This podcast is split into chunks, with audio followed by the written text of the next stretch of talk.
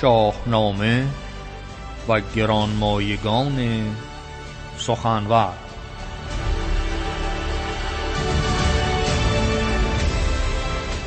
برنامه از رادیو فرهنگ.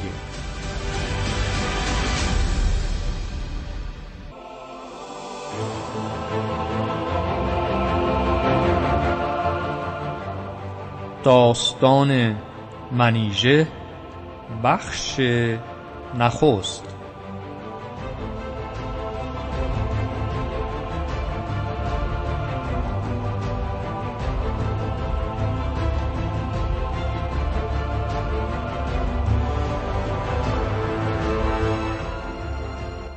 درود دارم بر یاران گرامی رادیو فرهنگ.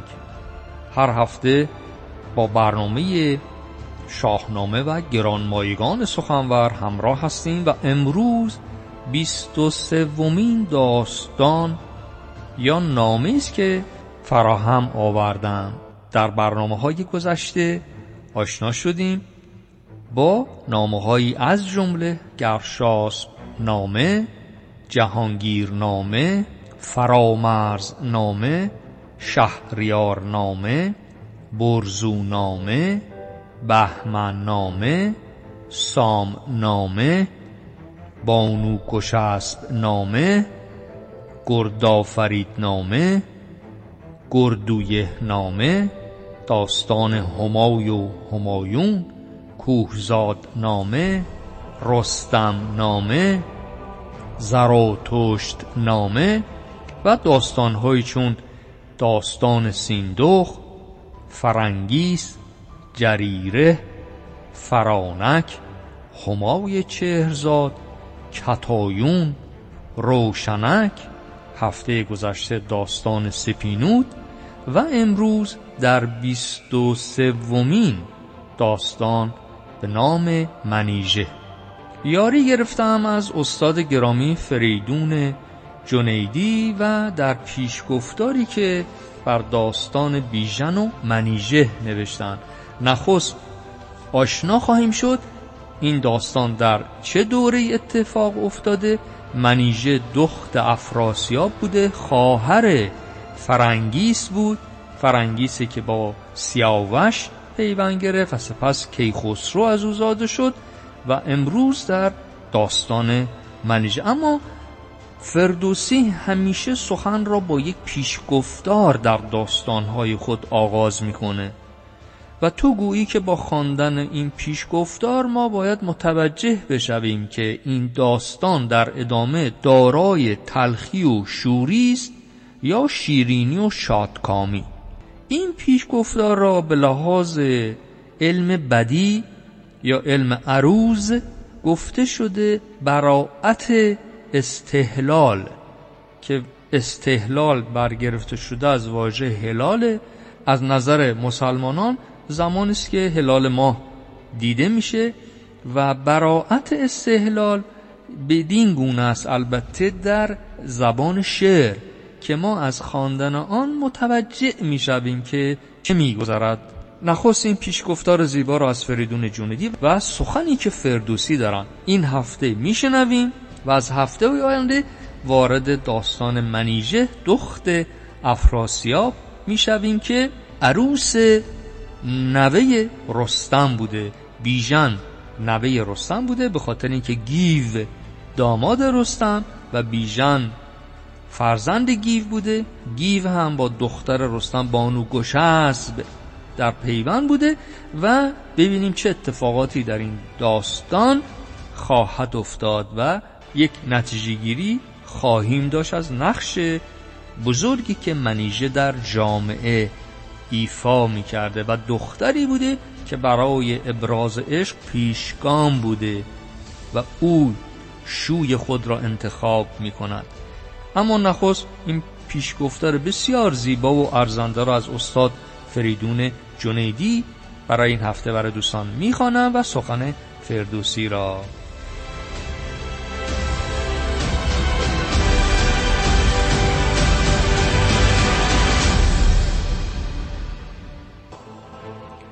سخن فردوسی در پیشگفتار داستان بیژن و منیژه زیباترین نگارگری های جهان درباره شبی تیره است که در درازنای آن سیاهی پردرنگ خواب از چشمان فردوسی توسی روان بیدار ایران گریخته بوده است. و آنگاه چراغ روشن کاشانه هموار تابناکش بت ماهروی او بانوی خانهش همسر مهربانش چراغ می آورد و چنگ می نوازد و می می وسارد و از روی دفتر پهلوی این داستان زیبا را که لبریز از شادمانی و کام و رنج و اندوه و آزمایش و نبرد و ننگ و نام است برای شوی بلند آشیانه خود می‌خواند و از او می‌خواهد که داستان را از دفتر پهلوی به چشمسار سخن دراز آهنگ خیش بگذارد. از همینجا در این داستان با نقش برجسته همسر فردوسی نیز آگاه می‌شویم که فردوسی بارها و بارها در این پیشگفتار از او به عنوان مهربان یار بت ماهروی پریچه نام برده و ارج گذاشته بر همسر خود و او را ستایش کرده و متوجه می شویم که همسر فردوسی آگاهتر و خردمندتر بوده که با دفتر پهلوی یا با زبان پهلوی آشنا بوده داستانها را می‌دانسته است و از همین روز که به شوی خود به فردوسی می‌گوید که من این را از دفتر پهلوی برای تو می‌خوانم و تو او را به نظم پارسی درآور. و چه بزرگ زنان و بزرگ مردانی میزیستند و چه تلاش هایی می‌کردند. از اینجاست شرح حال را می‌رویم از زبان خود فردوسی میشنویم چه شبی بوده؟ چرا تیره بوده؟ چرا این بت مهربان و ماهروی می‌رود چنگ می‌زند با چنگ خود چنگ مینوازد؟ نشون می‌دهد که او نواختن را هم می‌دانست و میگساری آغاز می شود و سپس آن شب سیاه به این زیبایی به پایان می‌رسه و داستان بیژن و منیژه را به نظم کشه که ما حالا با اون بخش پهلوانی های بیژن. کاری نداریم می‌خوایم راجب نقش منیژه بپردازیم. اما سخن را با گفتار خود فردوسی و توضیحاتی که دارم برای هر بیتی خواهم گفت و سپس کامل بیتا را یک بار دیگه برای دوستان خواهم خواند.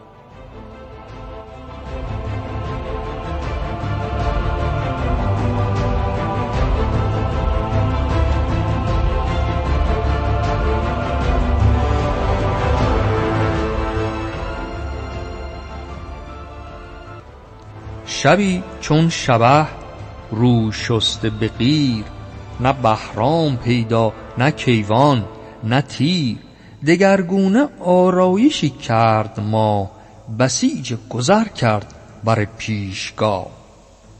شبه سنگیست سیاه رنگ و تشبیه اینه که روی خودش را شب با غیر پوشونده مانند اون سنگ سیاه است و ستارگان آسمان در اون سیاهی خیش پوشانده شدند بسیج گذر کرد برای پیشگاه ماه وقتی که از شب پانزدهم اون گردش خودش را به پایان میرسونه و در شب 28 همه بدین گونه می باشد شده تیران در سرای درنگ بیان کرده باریک و دل کرده تنگ. و چه تشبیه زیبایی است که ماه دلش تنگ شده همون هلال ماه که می‌گوییم اون مثل ابروست پیدا شده. زتاجش سه بهره شده لاجورد سپرده هوا را به زنگار گرد. سه بهره از نور ما وقتی که شب اول ماهه طبیعتا می‌بینیم که تیره و پرتوی نداره. خیلی اندک تار دیده می‌شود. و ادامه. سپاه شب تیره بر دشت و راه یکی فرش بفکن چون پر زاغ. وقتی که شعر حماسی است توصیفش هم از طبیعت دیدیم. حماسی است. که سپاه شب اومده و پولادش زنگ خورده شده و و آسمان انگار که غیر به چهره خودش مالیده باشه و در آن تاریکی از هر سو اهریمن به چشم فردوسی می آمده هر آنگه که برزد یکی باد سرد چو زنگی برانگیخت ز انگشت گرد. انگشت همون زغاله. و باز هم چه تشبیه زیبایی. وقتی که بادی سردی میومد تو انگار که مثل گرد زغاله که از آسمان داره میاد. چنان گشت باغ و لب جویبار کجا موج خیزد ز دریای قار و این هم چقدر زیباست که ما در حالت عادی وقتی که کنار دریا هستیم موج میآید. ولی تشویه فردوسی از آن شب تیره و تار میگه که آنچنان تیره هستش این روزگار که تو گویی که موج از دریای قار داره میاد یعنی از سیاهی داره موج میاد. فرو مانده گردون گردان به جای شده سست خورشید را دست و پای. زمین زیر آن چادر قیرگون تو گفتی شدستی به خواب اندرون. و این هم اتفاق افتاده به خصوص هنگامی که در بخش های کبیری ایران هستیم توصیف یک چنین شبی خورشیدم سست شده هرچی تلاش می‌کنن نمی‌تونه بیاد. ماهرم سه بهره از اون دیده نمیشه. همه چی انگار مثل دریای غیر دریای سیاه پر از حراس. شبم اون چادر قیرگون خودشو تو گویی که پهن کرده بر روزگار. جهان را دل از خیشتن پرهراس جرس برگرفته نگهبان پاس. می‌دونیم پاسداران شب در کوی و برزن ها میگشتن و یک زنگی هم در دست داشتن که بدونید در امان باشید ما هستیم اینجا و پرحراس نباشید. نه آوای مرغ و نه هرای دد زمانه زبان بست از نیک و بد. دلم تنگ شد زان درنگ دراز. فردوسی دلش تنگ شده در این شب و ناراحت همه چیزم پرحراس. تاریک نه صدای پرنده میاد نه صدای حیوان درنده میاد. در همین زمان هستش که از جا میپرد فردوسی.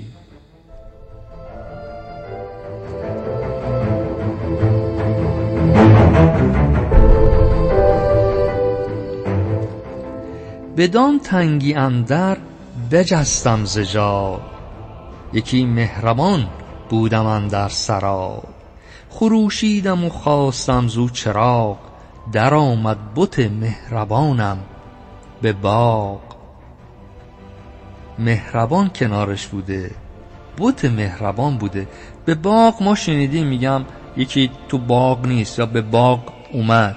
یعنی متوجه روزگار متوجه حالم شد به باغ اومد. مرا گفت شمعت چه باید همی شب تیره خوابت نیاید همی. بدو گفتم ای بوت نیم مرد خواب. بیاور یکی شم چون آفتاب به پیشم نه و بزم را ساز کن. به چنگ آر چنگو می آغاز کن. میگه مرد خواب نیستم تو این شب تیره. ای بتم یه شمعی بیاور که ما را آرامش بخشه و چنگ را برآور و چنگ بنواز و می گساری آغاز کنیم.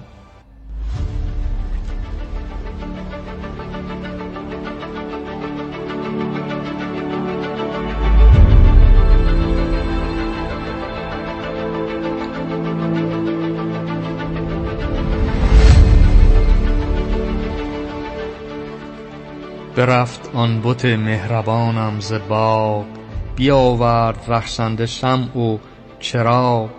می آورد و نار و ترنج و بهی ز دوده یک جام شاهنشهی. جام شاهنشهی که از اون زنگی که داشت زدوده شده بود پاک شده بود رخشان شده بوده اونجا می آورد گهی می گسارید و گه چنگ ساخت. تو گویی که هاروت نیرنگ ساخت. دلم بر همه کام پیروز کرد. شب تیرم چون دم روز کرد.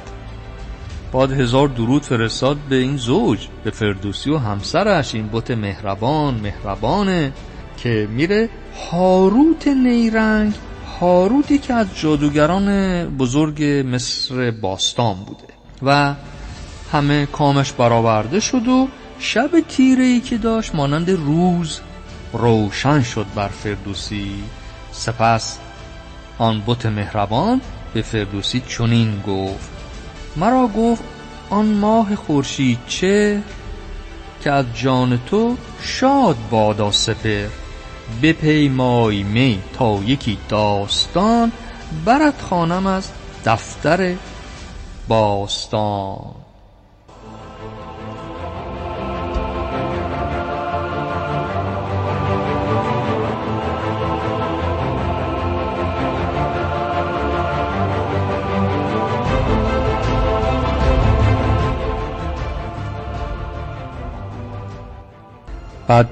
اینجا این بت مهربان میگه حالا برات داستانی خواهم خوان از نامه پهلوی. نشان دهنده این هستش که آن بت مهربان به خوبی با زبان پهلوی آشنا بوده که برات خوانم از دفتر باستان. دفتر باستان هم نام آن خدای نامک بوده که بعدا به خدای نامه مشهور میشه. که تمام این نامه‌ای که فردوسی اونها را به نسک کشیده در اون دفتر نوشته شده بوده. پر از چاره و مهر و نیرنگ و جنگ همه از در مرد فرهنگ و سنگ. فردوسی خوشحال میشه میگه همسرش میگه خب, پس اونها را بخون. و باز هم اینجا یه واژی جدیدی به کار می‌بره برای همسرش که اونجایی که گفت ماه چهر و آنجا که گفت پری چهر من ماه من مهربان من بت من بش اینجا می‌گوید که بدان سروبون گفتم ای ماه روی مرا امشب این داستان بازگو. سرو بون یعنی تمام برجستگی هایی که تو دنیا برای یک نفر می‌تونه بگی بهش بگی سرو بون. چون خود سرو که ایستاده است. وقتی که بون او دیگه بیشتر از ایستادگی است. بهش میگه ای ماه روی من ای سرو بون من پس امشب این داستان رو برای من بگو. مهربان یار او آن سرو بون پاسخ به فردوسی شنین می‌گوید.